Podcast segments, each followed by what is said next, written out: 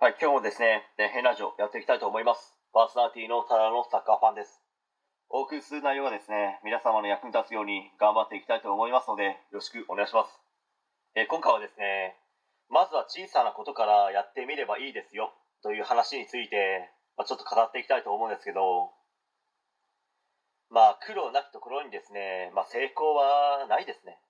目先の安楽を求めてもですね、そこは一見成功というですね、オアシスに見えるかもしれないですけど、まあ、もしかしたらですね、そこは地獄の入り口かもしれないですね。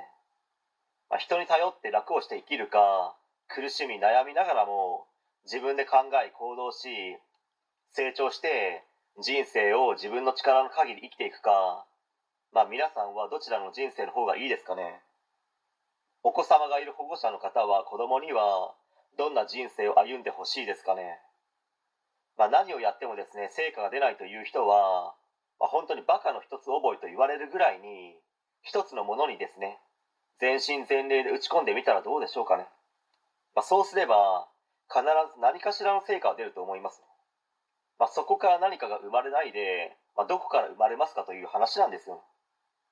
やるべきことが決まったのであれば執念を持ってとことんやり込んだ方がいいです、まあ、仮にそれができなかったのであれば能力の問題ではなくて、まあ、とことんやってやるというですね執念がないのではないですかね。まあ本当に一回ですねやりすぎだろうというぐらいやってみてはどうでしょうかね。